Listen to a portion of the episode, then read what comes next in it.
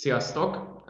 Sok szeretettel köszöntök mindenkit itt szerda kora este az Ázmoni Summer Events nevű új programsorozatunknak az első előadásán. Én Molnár Kristóf vagyok, és a mai előadásnak én leszek a moderátora. Az Ázmonival az elmúlt hetekben sokat gondolkoztunk azon, hogy a Legal Festeken kívül is hogyan tudunk nektek releváns szakmai témákban előadásokat tartani, és arra jutottunk, hogy a nyári időszakot sem szeretnénk teljesen kiadni, ezért indítottuk el ezt az Ázmoni Summer Events nevű programsorozatunkat. A következő nagyjából három hónapban rendszeresen lesznek majd egy-egy szakmai témáról előadások, webináriumok itt nálunk a már megszokott Zoom felületen. Ennek az első alkalmát ma a Jalsovszki ügyvédiroda két munkatársa, Bejó Ágnes ügyvéd, illetve Moldován Tímel ügyvédjelölt fogja tartani. A téma pedig a tranzakciós jogi munka lesz. Az előadás címe a tranzakciók termsheet zárásig. Uh, ahogy már megszokhattátok a, az online eseményeinket, ismét lesz lehetőség a kérdezésre. A Q&A funkciót használva be tudjátok küldeni majd a kérdéseiteket, már az előadás legelejétől kezdve, amint véget ér a nagyjából 25-30 perces előadása az előadóinknak, utána pedig a kérdésekre fognak majd válaszolni, úgyhogy bízhatlak titeket, hogy kérdezzetek a, az előadóinktól minél többet, és én akkor át is adnám a szót mai előadóinknak, Bejó Ágnesnek és Moldován Tímának, és jó szórakozást kívánok az előadáshoz. Szervusztok, szeretettel köszöntök én is mindenkit, elnézést, hogy így ismeretlenül is tegezlek benneteket, ugye a korkülönbségből adódóan is, ez lehet, hogy nektek nem természetes, de, de a, a kérdés feltevések során is erre bíztatlak benneteket, hogyha, hogyha nem probléma. Bemutatnám ben magunkat nagyon röviden, engem Bejó Ágnesnek hívnak, én a Jalsoszki ügyvédi irodának vagyok a, a csoport vezetője az, a vállalatfelvásárlási és társasági jogi csoportban, illetve kolléganőm Moldován Timi, korban kicsit közelebb áll hozzátok, ő is fog majd nektek beszélni, meg, meg magát is bemutatja egy kicsit. Így előjáróban annyit mondanék, hogy nem tudom, annyit tudtok az irodáról, lehet, hogy, hogy már tudtátok csekkelni, vagy volt alkalmatok már hallani rólunk. Mi egy gazdasági joggal foglalkozó független magyar iroda vagyunk, de lényegesen nemzetközi ügy, ügyfélkörrel. Lényegében a gazdasági jog minden területét lefedjük. A két erős csapás irány van nálunk, az egyik a vállalatfelvásárlások, amivel én foglalkozom, a másik az adó, illetve a pénzügyi jog, és ez a kettő, ez, ez nagyon korrelál, és nekem személy szerint nagyon nagy segítség, hogy, hogy ilyen erős pénzügyi háttérrel rendelkezünk, de egyébként jelen van nálunk az ingatlanjog, a, a bankjog, a, és minden, a munkajog és minden egyéb jogterület, ami a gazdasági joghoz kapcsolódik. Még talán annyit mondanék, hogy, hogy személyesen nekem ez egy nagyon jó lehetőség, hogy itt beszélgethetünk veletek, vagy elmondhatjuk, hogy mivel foglalkozunk, és én amikor, amikor kezdtem a pályát, ami nem most volt, akkor még gyakorlatilag internet se volt, és úgy jelentkeztem a korábbi munkahelyemre, hogy egy ilyen cetli ki volt rakva az eltén a, a, a, a, az üzenőfalra, és, és azt se tudtam, hogy, hogy mi, az a, mi az a vállalatfelvásárlás, azt tudtam, hogy általában társasági joggal szeretnék foglalkozni, jól beszéltem angolul, és, és, és ugye elmentem az interjúra, és, és, és én nagyon örültem volna egy ilyen lehetőségnek, mint ez a mai, hogy, hogy megtudhassam, hogy mi az, amivel ténylegesen egy ilyen iroda ilyen ügyekben foglalkozik, és, és remélem, hogy, hogy ebben hasznos tudást tudunk nektek, nektek átadni. És én is arra biztatnék mindenkit, hogy, hogy kérdezze lehetőleg a Q&A felületen keresztül, ugye elég nagy számban vagytok jelen, ami nekünk nagyon nagy öröm, de ugye ez az interaktivitást egy kicsit nehézkessé teszi, de, de tényleg szeretném, hogy ez minél interaktívabb legyen, amennyire a lehetőségek engedik, és kérdezzetek, és utána, utána válaszolunk. Most vállalatfelvásárlási tranzakciókról lesz szó ö, elsősorban, de mielőtt belecsapunk, akkor átadnám Timinek a szót, hogy ő is mondjon egy pár szót magáról. Köszönöm szépen, Ági. Sziasztok, én is nagyon sok szeretettel köszöntök mindenkit. Moldován Timi vagyok, a Jalsovszki ügyvédi iroda vállalatfelvásárlási csoportjának ügyvédjelöltje és egyrészt nagyon remélem, hogy mindenkinek sikerült már letenni a munkát, nyugodtan kikapcsolódásként tud a mai webináriumon részt venni, és ezúton is szeretnék itt a doktorrá válások idején az iroda nevében gratulálni mindenkinek, aki záróvizsgázói pályafutását sikeresen teljesítve napokban válik, illetve hetekben doktorrá, valamint még a a jelenleg hallgatói státuszban lévő vizsgázóknak is sok szerencsét és kitartást kívánunk. Én alapvetően, amit át szeretnék adni ma nektek, az, az egy ügyvédjelölti nézőpontja a tranzakciós munkának, illetve az itt töltött idő alatt szerzett tapasztalataimból szeretnék nektek ilyen kis színeseket bemutatni, hogy jelöltként tulajdonképpen milyen, milyen munkákkal tudjuk mi a tranzakciókat vezető ügyvédeknek a munkáját segíteni. Úgyhogy lényegében erről lesz szó.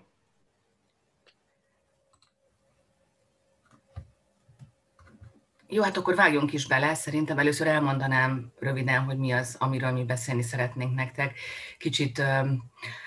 kicsit homályban vagyok a tekintetben, hogy mennyire, mennyire ismeritek ti ezt a piacot, vagy ezt a fajta munkát, azt, azt még az saját egyetemi időimből is tudom, meg, meg ugye amikor fiatalokkal is beszélek, hogy,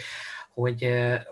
hogy maga a vállalatfelvásárlás az egy ilyen kicsit ilyen misztikus, vagy nem annyira érintett terület az egyetemen. Én is akkor azt se tudtam, hogy eszik-e vagy isszák, úgyhogy először bevezetnélek benneteket ebbe a világba, és elmondanám, hogy miről is szól, vagy mi is az, amit mi csinálunk, és aztán ténylegesen szakmai kérdéseket is vázolnánk nektek a, így átvezetnék benneteket lényegében egy, egy, egy tranzakción, hogy hogy is zajlik, mi is az a tömsít, mi is az az átvilágítás, hogyan zajlik egy tranzakciós szerződésnek a tárgyalása, és végül mi vezet el ahhoz a sikerélményhez, ami a tranzakciós munkának a, az igazából leg eredményesebb részét, vagy legszebb részét jelenti, hogyha ténylegesen lezárul egy tranzakció, és a, és a felek úgy távoznak a, a, az áráskor, hogy, hogy, hogy mindenki elégedett, és mindenki úgy érezte, hogy megkapja, amit akart. Jó, úgyhogy még a bevezet, bevezetésként úgy, úgy elmondanám, hogy mi is ez az egész, mert ahogy mondtam én is, amikor nagyon régen elkezdtem ezt a pályát, azt se tudtam, hogy, hogy igazából eszik-e vagy isszák. Ugye még a, a, a meghívóban adtunk nektek ilyen buzzword ilyen hívószavakat, hívószavakat hogy, hogy hát ha ez egy kicsit kedvet csinál, hogy megértsétek, hogy mi ez az egész. Ugye a vállalat felvásárlás, mergers and acquisitions, az azt jelenti, hogy bármilyen okból egy cég meg akar vásárolni egy másik céget nagyon leegyszerűsítve. Ennek lehetnek stratégiai indokai, lehetnek pénzügyi indokai, de ez, ez, ez a, a kezdetek azok mindig azt jelentik, hogy valaki valamilyen okból meg akar, meg akar szerezni egy, egy másik céget, akár terjeszkedés miatt, akár akár be, pénzügyi befektetés miatt, és ugye a másik oldal az mindig a, az, az eladói oldal, ott is sokszor vagyunk jelen. Itt most ugye nagyon hip téma ez a, az öröklés kérdése, a generációváltás kérdése. Nagyon sok olyan ügyet láttunk a múltban, amikor, amikor már ugye a, maga a tulajdonosi kör az már hát csúnya szóval kiöregedett, és, a, és mondjuk az örökösök vagy a, vagy a családban nem akarják tovább vinni ezt a, e, ezt, ezt a céget, vagy ezt a területet, és ilyenkor ugye külső szakmai befektetőt keresnek. És amit még fölírtunk, hogy VC, meg PE, Venture Capital, meg Private Equity, ez is egy nagyon fontos része a munkánknak. Ez nem a, a, a klasszikus M&A, tehát a stratégiai tanácsadás, hanem hanem ezek tőkebefektetések, és itt mindig arról van szó, hogy beszáll egy, egy tisztán pénzügyi befektető, aki nem akar beleszólni az operatív irányításba, a tényleges menedzsmentbe, hanem, hanem egy olyan pénzügyi befektetést nyújt, aminek rövid vagy hosszú távon egy bizonyos százalékos megtérülési rátája van. Tehát ez tényleg pusztán a pénzről szól, hogyha a VC-t meg a, a PI-t meg akarjuk különböztetni, a venture capital, a kockázati tőke, az ténylegesen azt jelenti, hogy, hogy nagyon ö, nagy potenciál, de nagyon nagy kockázatot is hordozó cégekbe fektetnek be ezek a, ezek a befektetők. Ennek, a, ennek egyébként a, a személyes része mindig nagyon érdekes, tehát itt ilyen nagyon szexi dolgokkal lehet találkozni. Most legutóbb zártunk egy olyan befektetést, ahol a, a, a, az alapítók, tulajdonképpen most, mint ti, most PhD-ztek, vagy egyetemről jöttek ki, és feltaláltak egy ilyen műanyagevő baktérium koktélt, ez a Polyloop, ha esetleg hallottatok róla, és ebben látott nagy potenciált egy, egy, egy nagy pénzügyi befektető, és ilyenkor mindig borzasztó érdekes az, hogy, hogy hogyan indulnak el ezek a cégek, és hova futnak ki, vagy talán lehet, hogy hallottatok a Trezoritról, akikkel amikor először találkoztunk rövidnadrágban és kockásingbe jöttek, a vezető pedig már pár éve az év vállalkozója lett, szóval ez, ennek mindig nagyon a, a személyes része is érdekes. A PI, a private equity, a magántőke, az már általában érettebb cégekkel foglalkozik, tehát ott nincs akkora kockázati elem, de lényegében az is egy pénzügyi befektetést jelent. És hogyha ha még megengedtek egy személyes megjegyzést, én igazából már 20 éve vagyok ezen a piacon, kicsit nehéz is ezt így kimondani, de, de én azt gondolom, hogy ez a jogi munka legszebb, legszebb része, nyilván nagyon elfogult vagyok, de benne van minden, a, ami tényleg nehézé szépé teszi a, a, a jogi munkát, gondolok itt a, a precizitásra, ami mondjuk a társasági jogi dokumentációt illeti, vagy a tárgyalási folyamatra, ami, ami mindig egy ilyen erőviszonyokkal való, hát ilyen, nem tudom, egyensúlyozás, ez is nagyon érdekes, és ugye mindig, a, amikor lezárul egy ilyen tranzakció, az mindig egy ilyen adrenalin fröccs, tehát ez mindig egy, egy nagyon jó érzés az összes fél számára. Na most átadnám Timinek a szót, aki egy pár szót beszél nektek igazából a folyamatról, meg a folyamatnak az elejéről, aztán majd, majd én is beszélek még tovább nektek. Köszönöm szépen, Ági. Én egy nagyon nagy evidenciával szeretném a folyamat ábrázolást kezdeni, az pedig az, hogy két oldalunk van. Van egy eladói oldalunk, meg van egy vevői oldalunk. Ez olyan szempontból elég nagy eltérés, hogy mi éppen ügyvédi irodaként melyik oldalt képviseljük. Erre mindenképp ilyen munkaszervezési szempontból kitérek majd, és hát a nulladik pontunk, amit ide nem tüntettünk fel, az az, hogy ezt a két felet valahogy össze kell találkoztatni, tehát innen indul el az egész történet van egy megvásárolni kívánt cég, egy céltársaságunk, aminek van egy eladója, és nagyon sok, ahogy az élet írja a forgatókönyveket, elég sok verziója lehet, hogy ők a két fél találkoznak, de egyébként ennek mondjuk klasszikusabb esetei, hogy az egyik versenytárs úgy dönt, hogy idővel felvásárolja a másik versenytársat, vagy, vagy vannak erre szakosodott tanácsadó cégek, mondjuk kialakul egy eladóban egy, egy eladási szándék, hogy szeretné a akár itt a generációváltás miatti probléma miatt eladni a cégét, és akkor a tanácsadó, tanácsadók segítenek a megfelelő vevőnek a kiválasztásában. Tehát itt találkoznak a felek, általánosságban, és innen tudunk elindulni az öt darab feltüntetett ponton, aminek az első eleme az az üzleti megállapodás, tehát ez a felek közötti első tárgyalási szakasz, egy ilyen ismerkedés, az elképzeléseknek az összecsiszolása, ez, ez az üzleti megállapodás az általában nem kötelező erejű. Egyébként a továbbiakban fogunk róla részletesen beszélni, több több megjelenése van, mint term vagy indikatív ajánlat, szándéknyilatkozat, és tulajdonképpen ez a, ez a feleknek az első találkozási pontja. Innentől kezdve, hogyha a feleknek a kezdetleges szándéka az úgy ki tud alakulni, és meg tudnak ebben, a, ebben meg tudnak állapodni a főbb feltételekben, akkor megkezdődik a webői oldalról elvégzendő átvilágítás. Ennek több aspektusa is lehet. Mi ugye értelmszerűen jogi átvilágítással foglalkozunk, de ugyanakkor ezt az egészet egy ilyen nagy projektként kell elképzelnetek, hiszen vannak adószakértők, illetve pénzügyi szakértők is bevonva, és több olyan nagy tranzakció fut jelenleg is, ahol az összes jogi átvilág, az összes átvilágító csapat így egy nagy projektként dolgozik együtt, és megosztjuk a, a talált rizikókat, kockázatokat, és tudunk egymásnak is ilyen keresztmódon segíteni.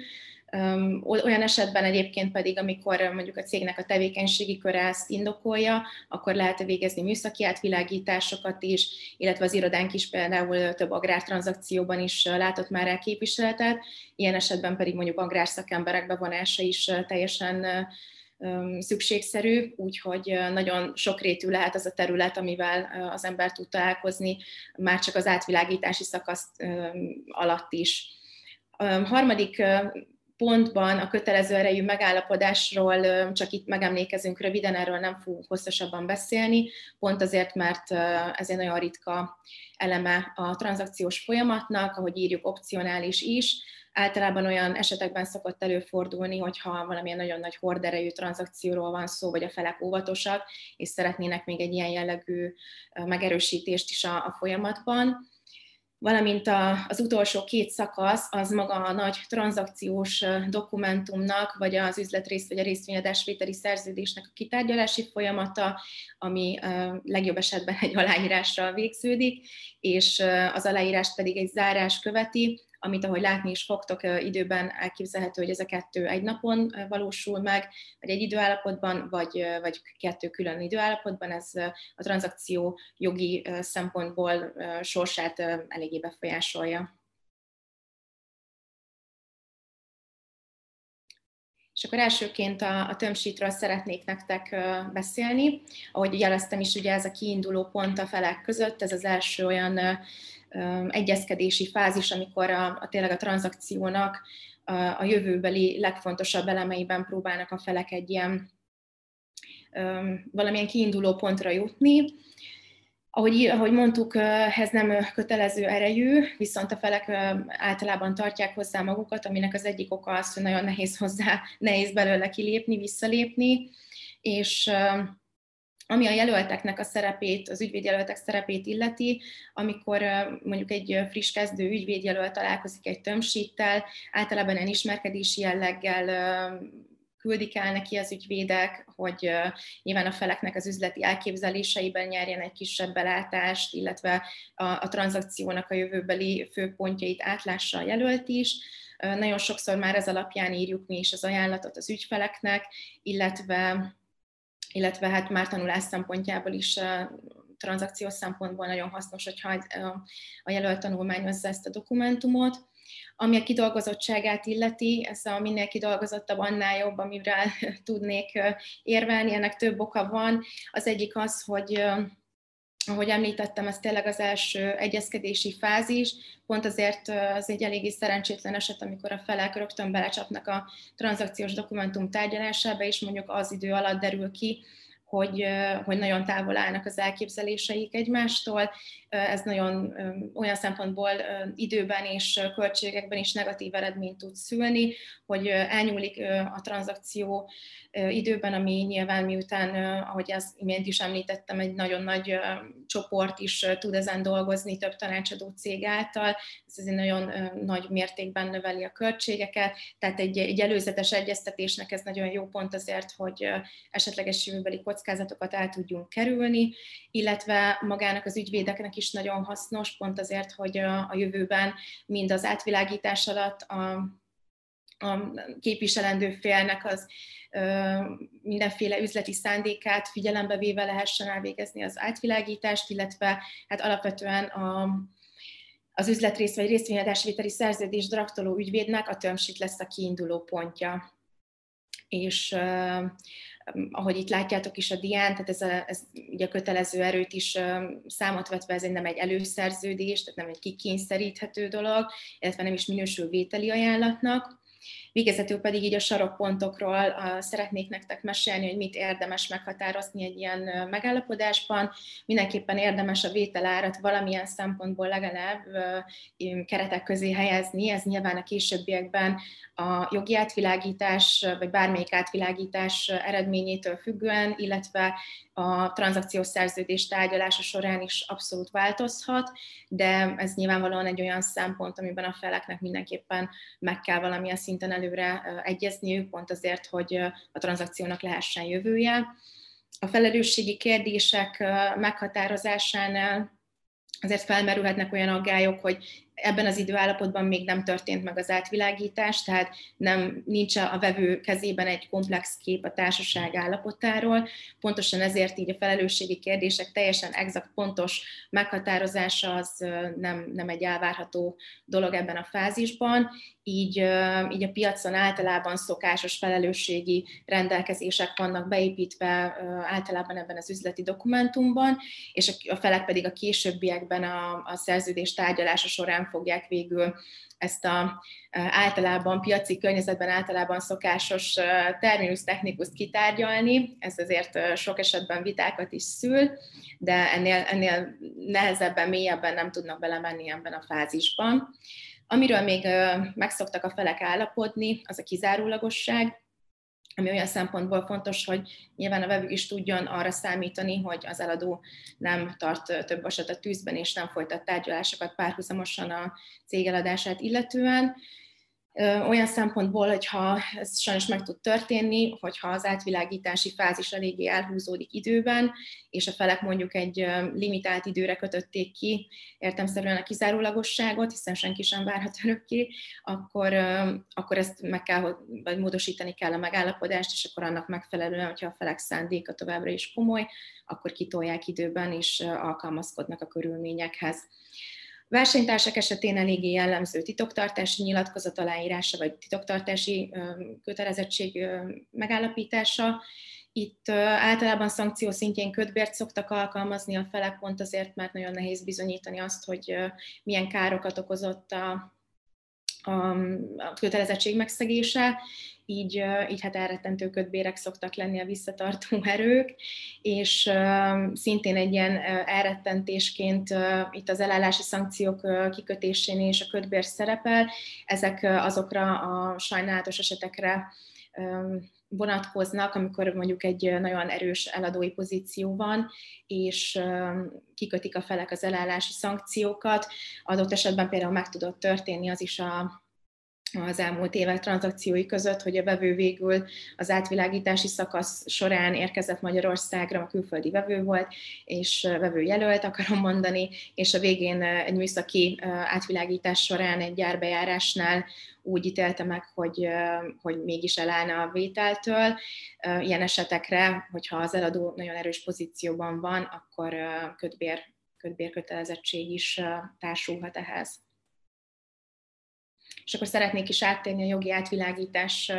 témára. Ugye ez a, ez a megalapozásnak a szakasza olyan értelemben, hogy ez az az első időállapot, amikor a vevőnek valódi komplex képe születik a társaságnak a, az állapotáról több szempontból,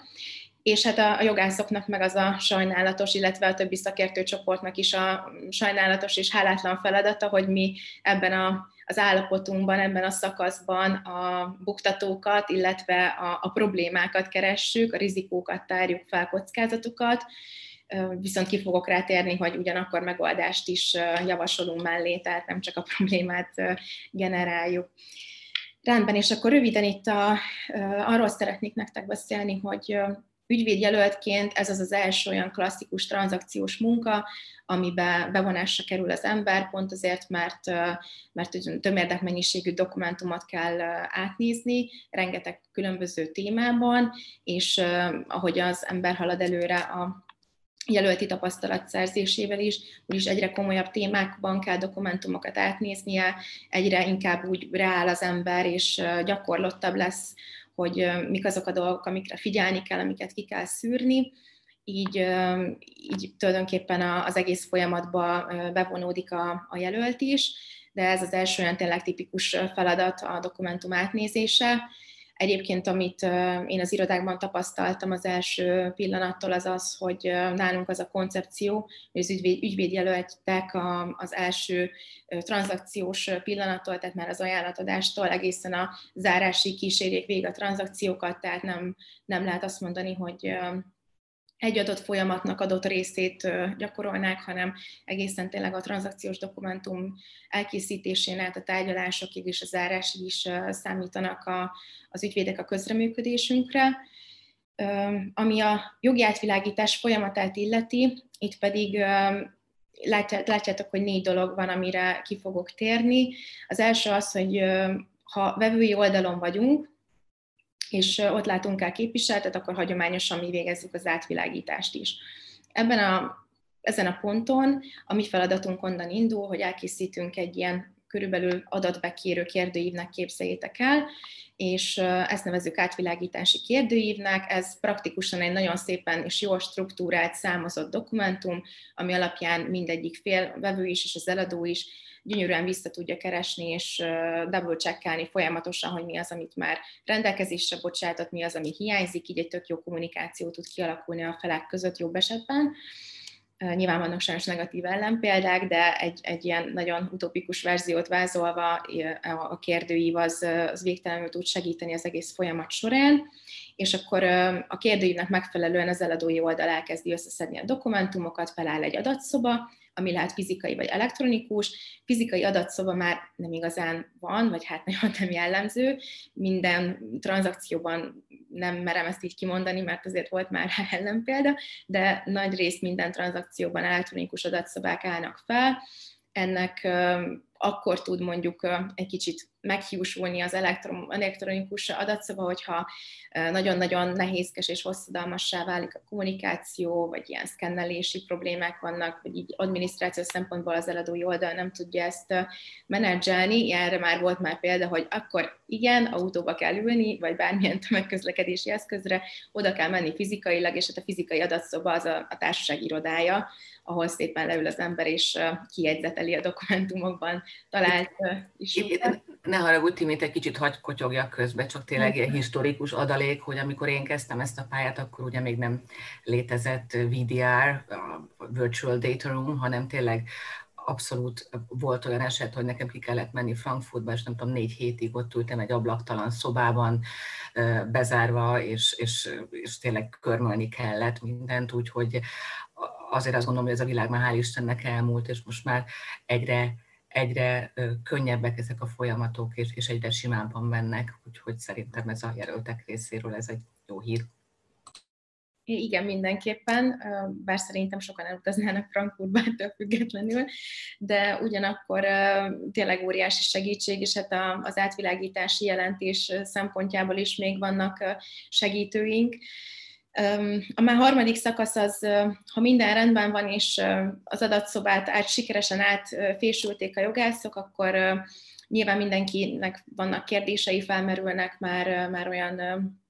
találatok, findingok, amiket érdemes a felek között egyeztetni. Ilyenkor azért célszerű tömbösítve átadni a kérdéseket az eladói oldalnak, hogy ne egy végtelen kommunikációs láncba keveredjünk, illetve hát lehet interjúkat készíteni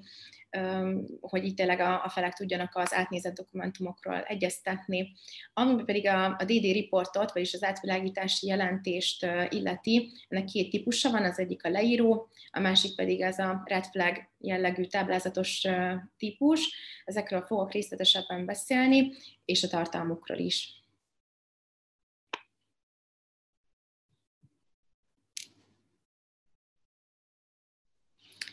Az átvilágításnak a célja ugye az, hogy vevői, a vevő egy olyan képet kapjon, hogy a társaságban milyen pénzügyi, jogi, adóval, vagy akár a fő tevékenységével kapcsolatos kockázatok rejlenek, és pont azért, ahogy említettem is, mi itt alapvetően problémákat próbálunk feltárni, Továbbá a feltárt kockázatokra megoldási javaslatokat adunk, és attól függően, hogy mennyire súlyos az a kockázat, sokszor, mert nem túl sokszor, de előfordulhat egyébként sajnálatos mondom, hogy mondjuk dealbreaker kockázatról van szó. Ebben az esetben is ugye az előbbiek szerint egy sajnos bedől a tranzakció. Ettől függetlenül egy komolyabb kockázat is eléggé a tárgyalási pozíciókat, pláne vételás szempontból azért tudja befolyásolni. Továbbá így magának az átvilágításnak az a célja is, hogy a, a tranzakciós struktúráját, illetve a dokumentációját érintő megállapodásokban is felhasználhatóak legyenek ezek, a, ezek az eredmények, ezek a feltárt kockázatok. Alapvetően azzal kapcsolatosan, hogy mit keresünk és mit tárunk fel, kettőféle megemlíteni való van, vagy kategória. Az egyik az, hogy magából a dokumentumokból milyen jogi, illetve üzleti kockázatokat találunk, és ezeknél elmondható az, hogy úgy kell, olyan szemmel kell a szerződéseket átnézni, ez az, amire azt mondtam, hogy egy idő után teljesen rááll az ember, hogy felmondási időket nézünk, van-e valamilyen írálisan nagy felmondási idő, vagy mondjuk esetleg nem felmondható szerződések vannak. Ha belegondolunk, azért ez egy beszállítói, vevői szerződésnél eléggé kulcsfontosságú, hogy valakitől lehet-e szabadulni, vagy mondjuk valaki pikpak, aki kulcs, kulcs stratégiai partnerünk el tud minket hagyni. Továbbá szerződésszegési kockázatokat mérünk fel, vannak-e a jogi dokumentációban jogellenes rendelkezések, vagy bármilyen jellegű bizonytalanság, fel tud még merülni pont, pont ez, hogy mondjuk vevőkkel, beszállítókkal nincsenek ledokumentálva az üzleti kapcsolatok. Ilyenkor nyilván az a javaslat, hogy, hogy ezt mindenképpen dokumentálni kell, nem elegendőek eseti jellegű számlák,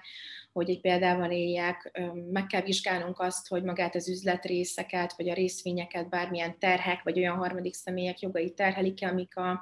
amik a tranzakciót befolyásolhatják, olyan es- esetleges esetekben be is dönthetik, vagy, vagy, vagy egyébként partnerszerződésekben kötbér rendelkezéseket figyelünk még előszeretettel, hogy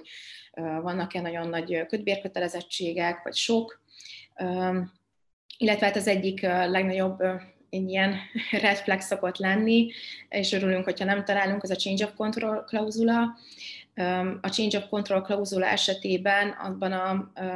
tehát az az eset áll fenn, hogyha a tulajdonos változás van, akkor vannak olyan szerződések, ahol a felek ezt felmondási jogként is megjelenítik, illetve ebben az esetben akkor a partnerekkel kell egyeztetni olyan szempontból, hogy hajlandóak-e újra kötni, vagy az esetben módosítani a szerződést, illetve folytatható-e az együttműködés az új tulajdonosi irányítókörrel is. Ami pedig a tranzakció struktúráját érintő jogi kérdéseket illeti, itt olyan, olyan feltárásokra kell gondolnotok, hogy van-e bármilyen olyan szervnek, például egy banknak olyan hozzájárulási kötelezettsége, ami nélkül a tranzakció nem tud megvalósulni, főként egyébként finanszírozási szempontból. Ahogy itt mondtam, vannak olyan jogosultságok, mint például egy elővásárlási jog, amire már gondolni kell a, a tranzakció aláírása zárása kapcsán is, hogy alapvetően átruházhatóak legyenek ezek a részesedések, illetve azt is fel kell tárnunk, hogy van-e bármilyen kizárólagossági vagy versenykorlátozási rendelkezés a dokumentációban.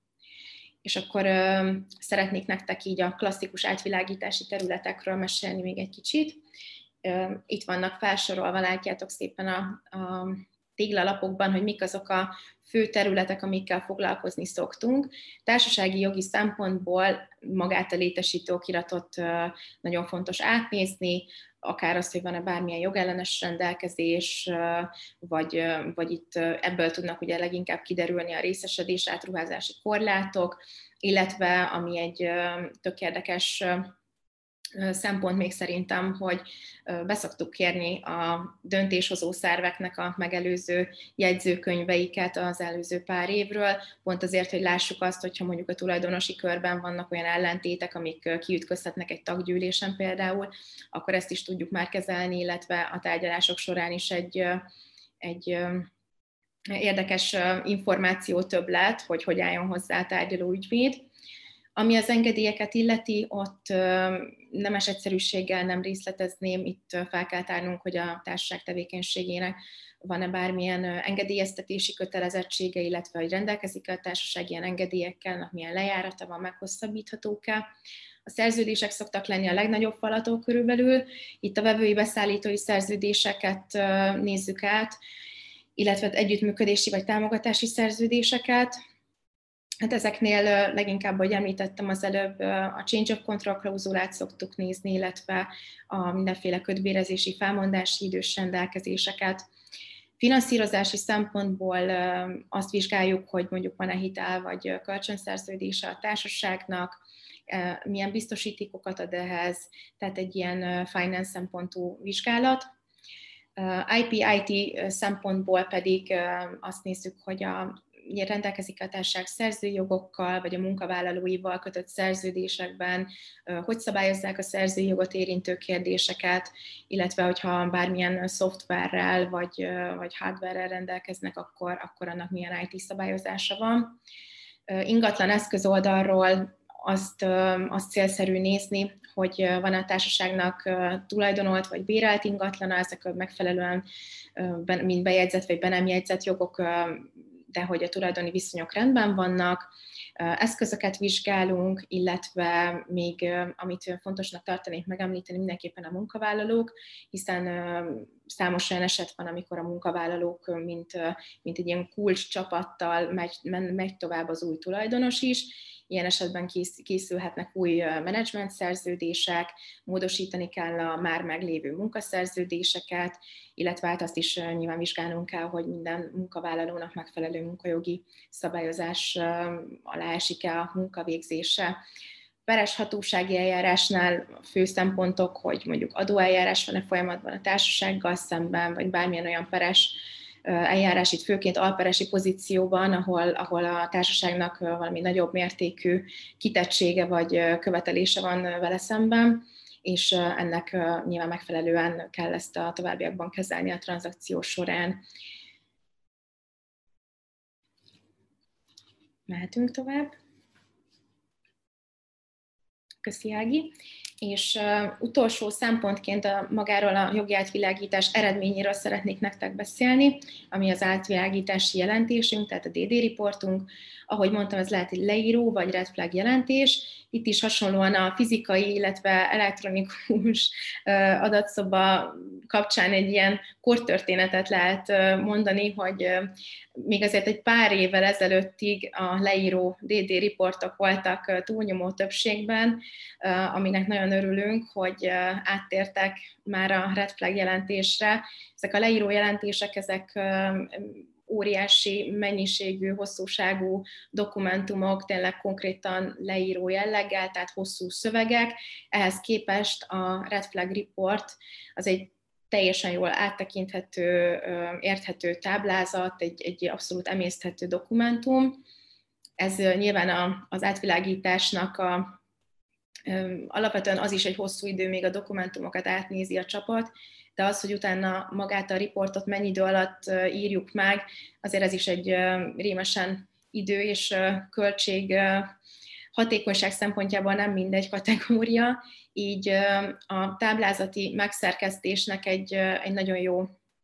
módszerét találtuk ki, az pedig az, hogy vázoljuk az ügyfélnek azt a kockázatot jelentő jogi problémát, ami, ami miatt felmerül maga a kockázat a találat során. Ezt rövid, lényegre törő, tényleg egy táblázati sávba beleférő módon leírjuk neki, minősítjük ezt a, ezt a problémát valamilyen színkóddal, a színkódokat zöld, citromsárga, narancssárga és piros színekkel jelöljük. A zöld egyébként egy tényleg csak figyelemfelhívó jellegű, maga a kockázatnak a besorolása az alacsony kockázat citromsárga szín esetén közepes narancssárga és értemszerűen a magas a piros ismertetjük a kockázatot, és hát a végén, ahogy mondtam, nem csak a problémát hozzuk, hanem igyekezünk a megoldást is, úgyhogy mindazt, hogy milyen problémákat hogy kell a zárás vagy az aláírásig rendezni, illetve azt, hogy üzleti szempontból értékelje az ügyfél a kockázatot, ezeket szoktuk javasolni általában. És tud, tud, tudnál, bocs, esetleg Timi egy, egy példát mondani, hogy mondjuk egy ilyen change of control klauzulát, azt hogy szoktunk kezelni ebben a jelentésben? Hát alapvetően ugye ezen a ponton leírjuk azt, hogy mi a kockázatot jelentő jogi probléma rövid lényegre törő leírásában szerepel, hogy melyik szerződésben, melyik partnerrel találtuk meg a change of control klauzulát, ezt attól függően, hogy ez egy mennyire stratégiai partner, akár még piros színnel is tudjuk jelölni, és leírjuk azt a, a kockázatnál, hogy hogy elképzelhető az, hogy ezt a szerződést a, a társaság nem tudja a jövőben továbbvinni, hogyha nem, nem járul hozzá a másik fél, és akkor javaslatként pedig elhangzik az, hogy akkor ezt a, a tranzakció tárgyalása során az árásig akkor egyeztetni kell a felekkel, vagy konkrétan a szerződéses partnerrel. És végeredményként pedig a ügyvéd és az ügyvédek és az ügyvédjelöltek segítőiről szeretnék egy kicsit beszélni nektek, amik a legal tech megoldások. Irodánk eléggé eltökélt, és azt gondolom, hogy az irodák közötti verseny szempontjából is eléggé előre haladott állapotban van a legal tech vívmányokkal kapcsolatosan. abszolút több és, és eléggé kulcsfontosságú kezdeményezés van, ami a jogi munkának a monoton részét digitalizálja, és ennek egyik eleme az pontosan a jogi átvilágítás segíti. Ez a Luminance mesterséges intelligencián alapuló szoftver, amit, amit mindig felmérünk, amikor egy új tranzakció indul, hogy az adatszoba dokumentációja megfelelő ahhoz, hogy ezt rábocsássuk erre a szoftverre, és amennyiben igen, akkor, akkor nagyon nagy mértékben megkönnyíti az életünket, mivel ez egy betanított szoftver, aminek még mi is tudunk több, több dolgot tanítani, és ezt úgy kell elképzelni, hogyha vannak ilyen abszolút mintaszerződések, vagy több hasonló jellegű, vagy akár több különböző szerződés is, kulcsszavak alapján feldobja az összes ráeresztett dokumentumból azokat az eltérő rendelkezéseket, amik, amik rögtön tulajdonképpen a, a jogásznak egy ilyen belátást biztosítanak az összes dokumentumba, továbbiakban még arra is képes, hogy felvegye magát a, a findingokat, és utána tud generálni a szoftver egy, egy átvilágítási jelentést is, ki lehet szervezni ezen belül megfelelő feladatokat megfelelő embereknek, nyomon lehet követni, mennyi időt tölt az ember az átnézéssel, Szóval egy nagyon-nagyon végtelenül sok rétű, praktikus és általunk is többször használt szoftver, aminek a használata során mindig az a végeredmény, hogy mind büdzsé, mind pedig idő szempontból nagyon nagyban könnyíti az átvilágításnak a menetét. A másik futó projektünk pedig, amit szeretnék a tranzakciók szempontjából megemlíteni, az pedig egy nagy üzletrészadásvételi szerződés minta készítése, amivel az irodavezető ügyvédünkkel és Ágival dolgozunk. Itt az a fő cél, hogy egy főként vevői oldalon, de eladói megjegyzésekkel is tarkított olyan mintaszerződést tudjunk létrehozni, amit utána digitalizálni lehet, így konkrétan pár ilyen alapadat megadásával egy, egy első draftot tudunk nyerni a, a konkrétan a képviselendő félnek, tehát ez is fő célban, időben és költségekben is megtakarítást jelent számunkra, illetve hát teljesen izgalmas is ilyen legal tech vívmányokkal dolgozni. Úgyhogy én ennyit szerettem volna nektek mondani ezekről. Köszi szépen, Timi. Szerintem még egy buzzword adós vagyok, ugye sok dián ott föltűnt a DD rövidítés, ez a due diligence jelenti az átvilágítás angolul, de ez a DD ez viszonylag sokat használt fogalom így a, így a szakmában. Köszi a, a tényleg az AI-ról szóló részt is, mi tényleg nagyon hiszünk benne, és ugye felmerül ezzel kapcsolatban sok aggály is, hogy esetleg nem butul el tőle az ember, vagy nem könnyíti meg túlságosan mondjuk a tanítási vagy tanulási folyamatot, mondjuk egy fiatal jogász esetében. Mi nagyon hiszünk abban, hogy, hogy ez nem így van, hanem inkább azt segíti elő, hogy a rutin munkákat, vagy az ilyen teljesen mechanikus dolgokat, amitől az ember sokszor a kedvét veszti, azt veszi le a jelöltek válláról, és inkább tudnak a, a minőségi dolgokra, és tényleg a kockázatokra, és a jogi problémákra, és annak a, a kezelésére fókuszálni. Most eléggé szalad az idő, mondjuk amiatt egy kicsit sajnálom, vagy amiatt egy kicsit csalódott vagyok, hogy nincsen Q&A most ennek, vagy nincs kérdés a Q&A felületen, most remélem, hogy ennek az az oka, hogy annyira világos minden, hogy nem, nem szükséges kérdés feltenni, de mégiscsak bátorítanék mindenkit, hogyha, hogyha van kérdés, akkor, akkor tegyétek fel bátran. Ó, látom, jött is egy, már, már egy kérdés, meg mindjárt ezt a végén meg is válaszoljuk, köszönöm szépen. Még akkor egy kicsit át nyergelnénk most már magára a tranzakciós folyamatra, tehát magára a tárgyalási folyamatra, mondjuk erről szerintem tényleg órákig tudnék mesélni, hogy itt milyen kérdések merülnek fel, de próbálunk nagyon a, a fontos pontokra fókuszálni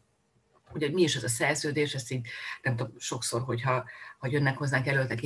internúzni, akkor, akkor fel szoktam tenni a kérdést, hogy szerintük mi is ez, mert ugye,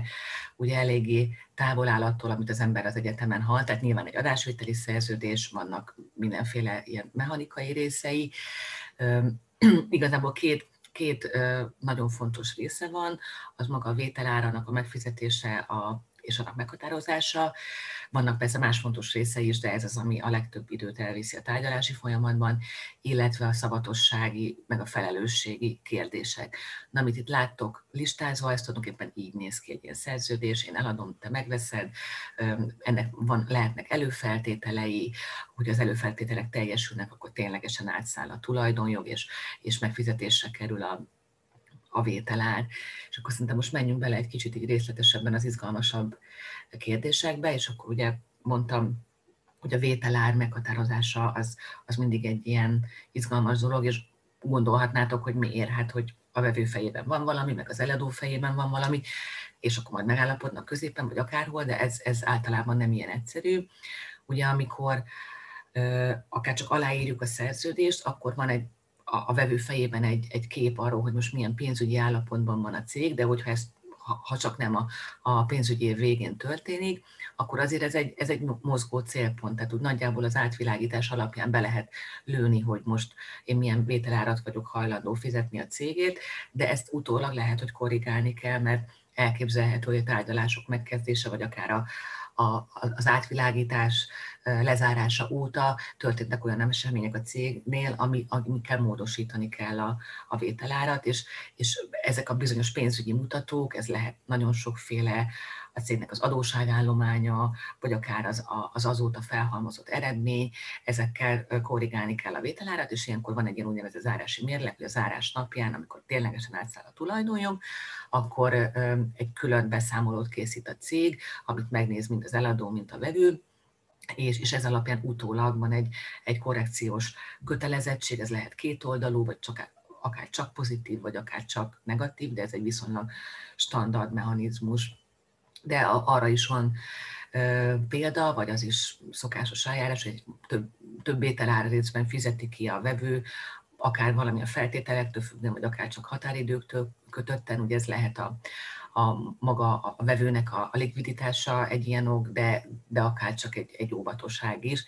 És, és itt jön egy, egy, egy további elem, ez az úgynevezett earnout, ami azt jelenti, hogy fizetek egy vételárat, vagy fizet a vevő egy vételárat záráskor, de a, a további vételár részletek kifizetését a cég eredményességéhez köti. És ugye ez az EBITDA, vagy az EBITDA, a Earning Before Income Tax and Depreciation, tehát van egy ilyen mechanizmus, ami szintén a pénzügyi tanácsadók meg a felek nagyon sokat el tudnak szöszölni, hogy ezt hogy is számítják, és hogyha ezek a cél mutatók megvalósulnak, akkor lesz jogosult az eladó a további vételár részletek kifizetésére, de, de olyan, olyan esetek is vannak, amikor a, a, a vevő valamit visszatart a vételárból, akár a további felelősségi kérdéseknek a, a, a rendezésére, vagy letétbe helyez összeget, hogy, hogy ezekre legyen neki egy, egy biztosítéka. És ami a, ez már nagyon-nagyon hogy mondjam, speciális, meg szakmai, de ami az, utol, az utóbbi időkben egyre népszerűbb, ez a logbox konstrukció, ami azt jelenti, hogy nincs ilyen zárási mérleg, mert az elég macerás, akkor mind a két fél ellenőrzi, esetleg auditálni kell, hanem azt mondjuk, hogy megvan egy dátum, mondjuk a pénzügyi év vége, akkor lezárjuk a cég működését, hiába mármint pénzügyi szempontból, hiába van akár még több hét vagy hónap a, a tárgyalások lezárásáig, azt mondjuk, hogy ettől a, ebben az időpontban mi láttuk a céget, mi tudjuk, milyen állapotban van, és ettől az időponttól kezdődően bármiféle kifizetés, az már a, a vevő jóváhagyásához kötött, vagy nem megengedett, és utólag ellenőrizzük, hogy történt-e ilyen, gondolok itt tulajdonosi kifizetésekre, béremelésre, osztalékra, tehát minden, ami igazából pénzt szível a cégből, ezeket már nem teheti meg az eladó, illetve a társaság, csak hogyha a, a vevő vagy a leendő vevő erre, erre rábólint. Jó, és igazából ami a leg, legtöbb, legtöbb időt elhúzza a tárgyalási folyamatban, az a felelősségi kérdések, és ezt is így ezt is így körül szoktuk járni így a fiatal jogászokkal, akik, akik nem láttak még esetleg ilyen szerződést. Azt kell látni, hogy ha a, a vevő egy üzletrészt vesz, vagy egy részvényt vesz, akkor a PTK szerinti klasszikus kellékszavatosságok azok nem nagyon értelmezhetők. Tehát ott ugye vagy van tulajdonjog, vagy nincs, vagy amit a Timi is mondott, hogy vagy van teherüzletrészen, vagy nincs, vagy elővásárlási jog, tehát hogy ezek inkább jogszavatossági jellegű biztosítékok jelent, lehetnek. Ugyanakkor viszont én, aki veszem a céget, meg akarok róla győződni, hogy az rendes állapotban van, és hogy amit én esetleg az átvilágítás során láttam, vagy amit nekem mondtak, az tényleg úgy is van. Ezért szok, hozzáteszem, hogy van olyan bírói határ, bírósági határozat, ami, ami azt mondja, hogy kellékszavatosság értelmezhető egy cégvásárlás esetén is, vagy egy üzletrészvásárlás esetén is. Én ezzel nem igazán értek egyet, és, és a, tényleg amiért nagyon fontos ez a szavatossági nyilatkozati lista, amiben egyszerűen az eladó hosszú 10-20 oldalakon át kijelenti, hogy igen, a társaságnak nincsen adóterhe, nem fizetésképtelen, nincsenek perei a támogatásoknak megfelelt, nem tett versenyjogi szempontból aggályos lépéseket. Ezek, ez egy ilyen nyilatkozatlista lényegében, és hogyha ezeket, hogy ezek utólag nem bizonyulnak valósnak, tehát feltárás, vagy feltár a, a velő valamilyen olyan tényt, ami ezeket nem teszi igazzá, akkor élhet valamilyen igényel az eladóval szemben. Ezek klasszikusan kártérítési igények, de ezt mindjárt majd erről is beszélek egy kicsit részletesebben. Viszont ami ugye már az évtizedek során kialakult, az angol száz mintákhoz hasonlóan, hogy ugye nem elvárható az eladótól az, hogy, hogy a, a klasszikus elévülési időn, tehát 5 vagy illetve adó igény esetén akár 6 év is lehet, vagy talán még több, hogy, hogy addig ő, ő neki ott lebegjen ez a fele fölött, hogy ő felelőssé tehető, ezért mind időben, mind összegben korlátozni szokták ezt a szavatossági felelősséget. Ez, ez ténylegesen azt jelenti, hogy ott van az adásvétel szerződésben, hogy maximum két évig léphet föl a, a vevő igényel az eladóval szemben, és max a vételárig, a vételár mértékéig, vagy ami mostanában egyre szokásosabb, sokkal kisebb összegben, most a, a, legújabb trendek szerint ez nagyjából 30-40-50 százalék, ameddig a, az eladó hajlandó helytállni. Persze ez, ez, ez dírmért, hogy mondjam, az értéktől, meg a, meg a vevők tárgyalási pozíciójától is, is, is nagyban függ. És akkor van még egy, egy ilyen érdekesebb felelősségi kategória, ez az úgynevezett ilyen indemnity, vagy ahogy mi szoktuk hívni, ilyen feltétlen fizetési kötelezettségvállalás, valaki garanciának hívja. Ez is lényegében a, az angol száz mintákból jön. Azt jelenti, hogy hogy függetlenül a kár bekövetkezésének körülményeitől, az okozati összefüggéstől, amit ti is tanultatok a PTK-ból, mit kell ilyenkor bizonyítani, hogyha bejut egy konkrét fizetési kötelezettség, ezért forint alapon mindenképpen köteles az eladó helytállni. Jó, mi nézem, mennyi időnk van, hogy még a kérdésekre is legyen idő, akkor azt már tényleg csak nagyon röviden. Aláírás és zárás, ugye ez a zárás, ez is lehet, hogy misztikusan hangzik sokatoknak. Igazából de azt jelenti, hogy bizonyos esetekben nem tudjuk akkor lezárni a tranzakciót, amikor aláírjuk a szerződést, objektív feltételek bekövetkezésétől függően és ezek például, tehát ez azt jelenti, hogy aláírjuk a szerződést, amiben azt mondjuk, hogy kötelezettséget vállalunk arra, hogy majd átszáll az üzletészet tulajdonjog, és a vevő az, az részvények tulajdonjog, és a vevő kifizeti a, a vételárat. De a, a, bizonyos feltételeknek be kell következnie ahhoz, hogy ez, hogy ez bekövetkezhessen. Például, hogyha a gazdasági versenyhivatal jóváhagyásához kötött a tranzakció, vagy lehet, hogy ti is hallottatok arról, ami ugye így a Covid időkben nekünk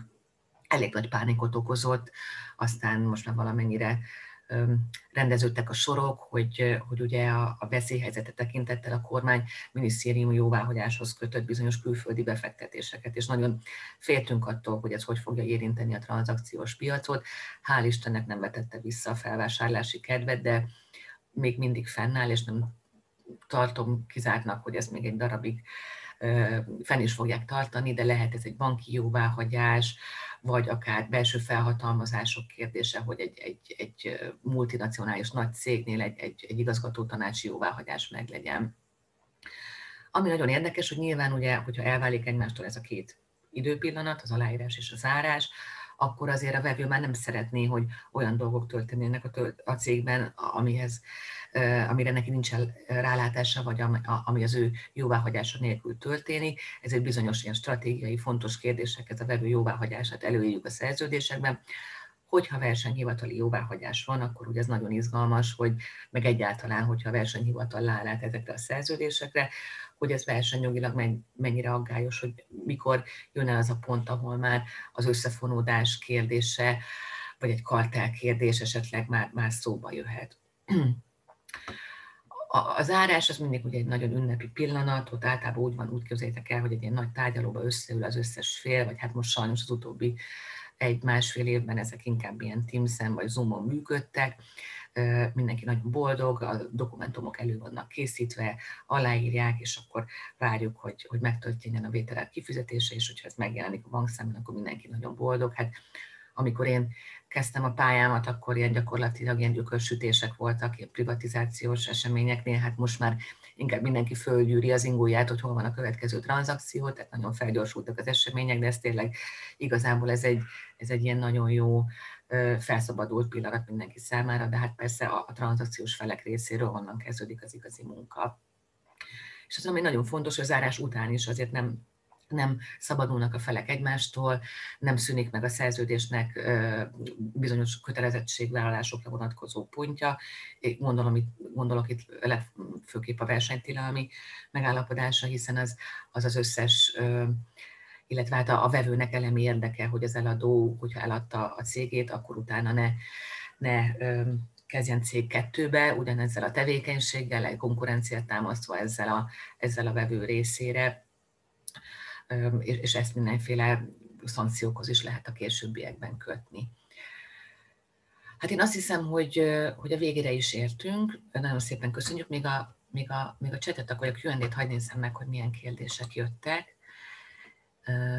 Oké. Okay.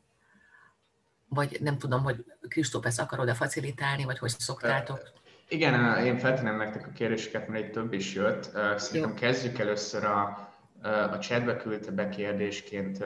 nekünk Ádám Benedek, hogy azt szeretnék kérdezni, hogy IPO-val is foglalkoztok, vagy ez már nem az MND területhez tartozik? Jó, hát az IPO, vagy nem IPO, hanem IPO főleg, ez igazából ez, ez már a, a mi tranzakciós munkánknak a remélhetőleg a, az eredménye, az, hogyha egy, egy cég nagyon jól, jól szuperál, és már olyan szinten van, hogy tőzsdére lépett, ugye az IPO, a IPO nemzetközi tőzsdére lépés jelenti, akkor eljut egy olyan növekedési fázisba, hogy ez, hogy ez megtörténjen. Hát ugye sajnos most az elmúlt időkben erre nem annyira sok példa volt, de igen, irodán foglalkozik ezzel, ezek nem mi vagyunk amúgy, nem a vállalatfelvásárlási terület, hanem van egy bank és finanszírozási csoport, és ők igazából ők azok, akik ezt, ezt megvalósítják. De mondom, ez sajnos a tőzsde az, az egy kicsit úgy belassult, és azok a azok a példák, amik, amik ugye most voltak, gondolok itt a Normira, meg hasonlók, azok nem voltak túlzottan sikeresek, de van egy nagyon jó kezdeményezése a, a Bétnek, ez az X-Tend, ami igazából azokat a, azokat a cégeket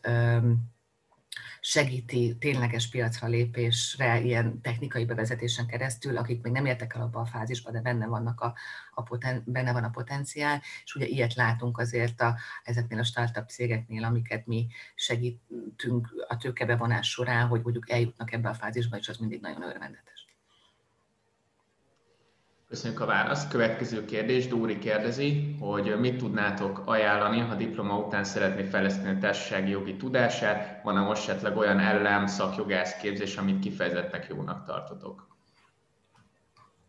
Itt szerintem Timét átadnám neked a szót, mert szerintem ebben itt te őszintén tudsz válaszolni, mint amit én szeretnék hinni. Köszönöm szépen. Olyan szempontból őszinte leszek, hogy én nagyon egy gyakorlati beállítottságú ember vagyok, így az egyetem végeztével tudtam, hogy társasági jog érdekel, viszont azt megelőzően a gyakornoki éveim alatt is már foglalkoztam cégjoggal, és így valamilyen szinten egyértelmű volt, hogy mi az az irányultság, ami felé én elmozdulok. Ugyanakkor én tényleg a gyakorlatból tanultam a legtöbbet, és azt gondolom, hogy ez, ez egy abszolút jó irány, ami, ami nekem pont azért, mert szerettem volna egy jogin kívül egy másik perspektívát, az az volt, hogy egy közgazdászképzést kezdtem el mellette, így én konkrétan nem tudok ajánlani ellenem, illetve szakjogászi képzést, azt viszont bátran mondhatom, hogy nagyon érdekes dolog az öt év viszonylag keretek, gondolkodásmódban keretek közötti jogi tanulmányok után kicsit egy ilyen más szemszögből átlátni a dolgokat, és közgáz szempontból is végezni ezt a, ezt a munkát. Egyébként ez a tranzakciós munkavégzés során nagyon sokszor, illetve, illetve társasági jogi szempontból is megsegítette a munkavégzésemet, úgyhogy én ezt, ezt tudom személyes tapasztalatok alapján ajánlani, illetve azt, hogy a gyakorlatból lehet tényleg óriási szinten fejlődni, gyors mértékben és, és nagy, nagy hatásfokkal. Köszönjük. Következő kérdés. Hány projektbe van bevonva egyszer egy ügyvédjelölt nálatok? Én azt gondolom, hogy ezt, ezt is Timinek majd átad, meg elmondom, hogy mit gondolok róla, de még visszatérve egy kicsit az előzőre, én úgy tudom, hogy van társasági jogi szakjogász képzés, én, én magam soha nem végeztem el, mert én nem tudom, hogy kiknek ismerős még, ugye kisfaludi doktor neve, én, én rajta nevelkedtem, elképesztő szakember, tényleg nagyon sokat tanultam tőle, de most azt tudom mondani, hogy, a, hogy az egy év alatt, ami társasági volt tanultam, hogy a BT apportig jutottunk kb. Tehát, hogy, hogy nagyon, nagyon részletes és nagyon, ö, nagyon mély az a tudás, amit ő átad, de nagyon-nagyon elméleti, és valamiért nekem ez volt a, a fejemben a társasági jogi szakjogász képzés. Ez lehet, hogy azért ott már eltelt jó sok idő, tehát lehet, hogy ez változott úgy, hogy én mindenkit bátorítanék arra, hogy bármiféle lehetőség van, ezt használják ide, de én is azt gondolom, hogy, hogy ezt a fajta típusú tranzakciós munkát, ami nem, nem a klasszikus ügyvédkedés, amit úgy az emberek elképzelnek, ez leginkább csak a gyakorlatban lehet megtanulni. Bocs, és akkor Timi, most átadnám neked a szót itt, ami a párhuzamos projekteket illeti, itt hát nyilván attól is függ egyértelműen, hogy hány ügyvédjelöl dolgozik a csoportban, de alapvetően az, az elmondható, hogy itt tud lenni, vagy itt tud megmutatkozni az a fajta különbség, hogy vevői vagy eladói oldalon vagyunk, pontosan azért, mert hogyha vevői oldalon indul több tranzakció párhuzamosan, akkor az, azt is feltételezi, hogy szükség van erőforrásra, pont azért, mert a jogi átvilágítás párhuzamos cégeknél fog elindulni. Ilyenkor egyértelműen húzós időszak elé nézünk, viszont abban az esetben, amikor mondjuk van párhuzamosan eladói vagy vevői oldalon is tranzakció, akkor az, az pedig azt a feltételezést adja, hogy az eladói oldalon már magát a tranzakciós dokumentum kitárgyalását, azt nagyon nagy részt már az ügyvédek végzik, tehát a jelölt nem annyira van teher alatt. De egyébként, tehát bárkit bármivel azt gondolom örömmel bevonnak a, a kollégáim, és tényleg az az álláspont nálunk, hogy arra törekedjünk, hogy egy jelölt az elejétől a végig, végig minden szakaszát lássa egy tranzakciónak, és hát a saját lelkesedésétől is függ, hogy hány projektbe hagyja bevonatni magát. Igen, illetve hát magától a projektektől is, tehát hogy nyilván több kis projektet lehet egyszerre vinni, de ha van egy annyira intenzív tranzakció, ami hónapokon át valaki teljesen leterhel, akkor nyilván őt nem zúzzuk meg további projektekkel.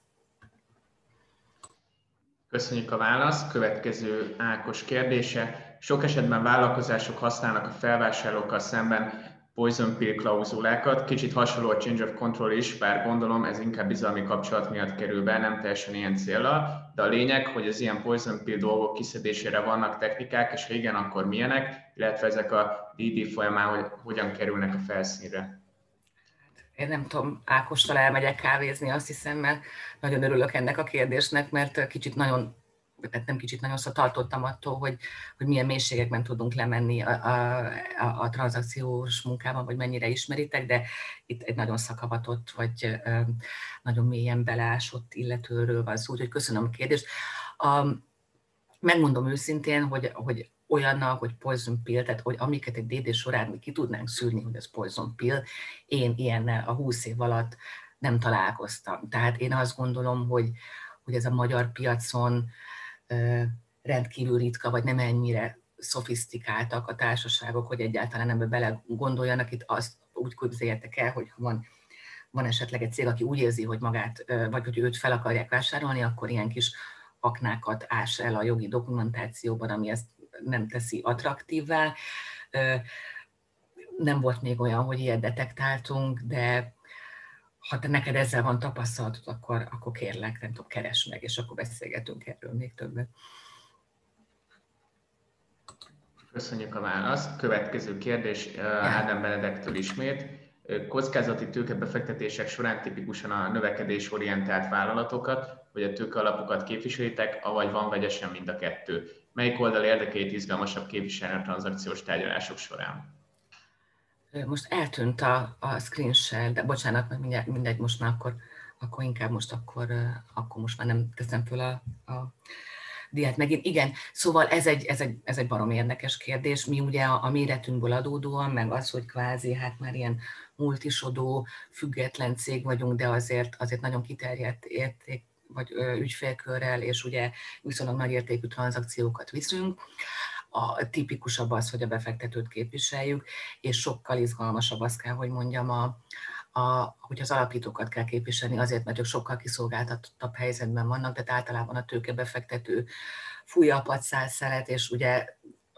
a cégnek szüksége van pénzre, általában tényleg ilyen fiatalok, akik még nem is találkoztak ilyennel, kisebb-nagyobb megértéssel magáról, a, a, a, a tranzakcióról, és ugye a befektetőnek általában ilyen atomarzenája van arra, hogy biztosítja az ő meg térülését és az esetleges szerződésszegést,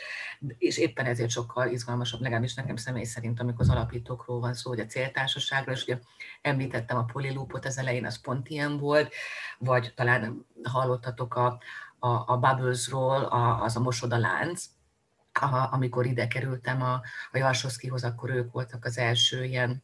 alapítói oldali képviselet, akit, akit képviseltünk, és ott is a, a Venturióval nagyon kemény tárgyalások voltak, és tényleg az, az, az mindig elég gyötrelmes, és, és az mindig nagyon nagy vívmány, hogyha sikerül, sikerül ezekből a nagyon szigorú rendelkezésekből egy kicsit visszavenni, és hát ha, aki ismeri, azt tudja, hogy most már egy nemzetközi franchise, és elképesztően dübörögnek, és annak idején például személy szerint sosem gondoltam volna, hogy egy ilyen egy ilyen mosoda rendszer az Magyarországon működni tud a, nem tudom én, a 16. kerületi lakótelepen, és, és, és tök jól működik, úgyhogy ezekben mindig nagy élmény részt venni, és mindig nagyon jó látni, hogy hova fut ki egy ilyen cég. Dórinak még az előző kérdése, kérdésére van egy újabb kérdés, hogy jogász közgazdász továbbképzést esetleg ajánljátok-e? Abszolút. itt, itt van, egy, van egy élő példakörünkben, úgyhogy akkor Timi létszik. Maga, igen, a jogász közgazdász továbbképzés, ugye ez szerintem több egyetemen is talán elérhető én nekem több ismerősöm is végzi, tehát ezt mindenképpen akkor ajánlom, hogyha az embernek már nincs feltétlenül kedve, ereje, energiája belevágni egy alapképzésbe. Ez tényleg egy, azt gondolom, hogy egy ilyen jogi szempontból out of the box gondolkodásmódot azért ad, és a, a mindenféle tranzakcióknak az üzleti részébe azért ad egy jó belátást, viszont én személy szerint alapképzést csinálok, ezt is tudom ajánlani, tehát tulajdonképpen azt gondolom, hogy ízlése válogatja, de ha a jogi gondolkodásmódon kívül valaki vállal még egyéb ilyen pluszt, az azt gondolom mindenképpen kifizetődő, és, és az irodában is nálunk is több olyan van, több olyan jogász van, aki mellette közgazdász is. is. Igen, ugye még ehhez talán annyit, hogy, hogy nekünk az adópraxis miatt nagyon sok olyan kollégánk van, akik, akik vagy az adójogász képzést csináltak, vagy akár az alapító partnerünk, a Pali, ő is ugye közgazdász eredetileg, de egy másik partnerünk, a, a banki partner is közgazdasági végzettséggel rendelkezik, hogy ezt a, a, az iroda ezt maximálisan támogatja, mármint olyan szempontból, hogy, hogy, hogy az időt nyilván biztosítjuk rá. Timi lehet, hogy másképp gondolja, mert nyilván ez egy nagyon küzdelmes dolog akkor, amikor vizsgák vannak, meg tanulni kell, de, de mi azt gondoljuk, hogy ez egy, hogy ez egy tök jó dolog, és tök hasznos mindenkinek. Igen, erre rá is kérdezett most uh, Ádám Benedek, hogy Timitől kérdezni, hogy mennyire fér meg a tanulás és a munka számodra. A publikus verzió az az, hogy kezelhető, a nem publikus meg az, hogy hát azt gondolom, hogy az embernek a teherbírása válogatja, én egy olyan beállítottságú ember vagyok, hogy ami éppen foglalkoztat, meg tetszik, abba óriási energiákat tudok beleölni. Úgyhogy én tényleg azt gondolom, hogy ha az ember eltökélt és motivált, és megvannak a maga kis céljai, mit szeretne vele, akkor, akkor nem fogja nemes egyszerűséggel félúton abba hagyni, ha csak nem tényleg nem teljesítik a képzések a, a várakozásait, de, de összességében azt gondolom, hogy pontosan azért, mert az iroda támogató, mind egyébként szorgalmi időszakban, amikor, amikor óráim vannak, mind vizsgai időszakban, ezért nem feltétlenül kizárólag csak a szabadidőmet kell nekem arra rááldoznom, hogy a vizsgáimra felkészüljek. A kérdéseink elfogytak, én még a hallgatóságnak szeretném jelezni, ha valakiben még maradt kérdés, akkor még itt az utolsó lehetőség, hogy feltegye nekünk, és ha jól láttam, akkor Bodnár Ákos visszatért, köszöni szépen a választ. Kérdés azért merült fel benne, mert pénzügybefektetési szakirányon végzett, jelenleg jogi tanulmányokat folytat, és az érdekes határkérdés a kettő terület között, de igen, a magyar piac valóban nem túl szofisztikált. Igen, ez inkább csak reflexió szerintem arra, amit, amit mondtam, de, de köszönöm szépen a, a megerősítést, és nagyon, nagyon örülök, hogy, hogy ezzel ilyen mélységben foglalkozott. Szóval még esetleg, hogyha a nézőknek van kérdése, akkor uh, utolsó lehetőség.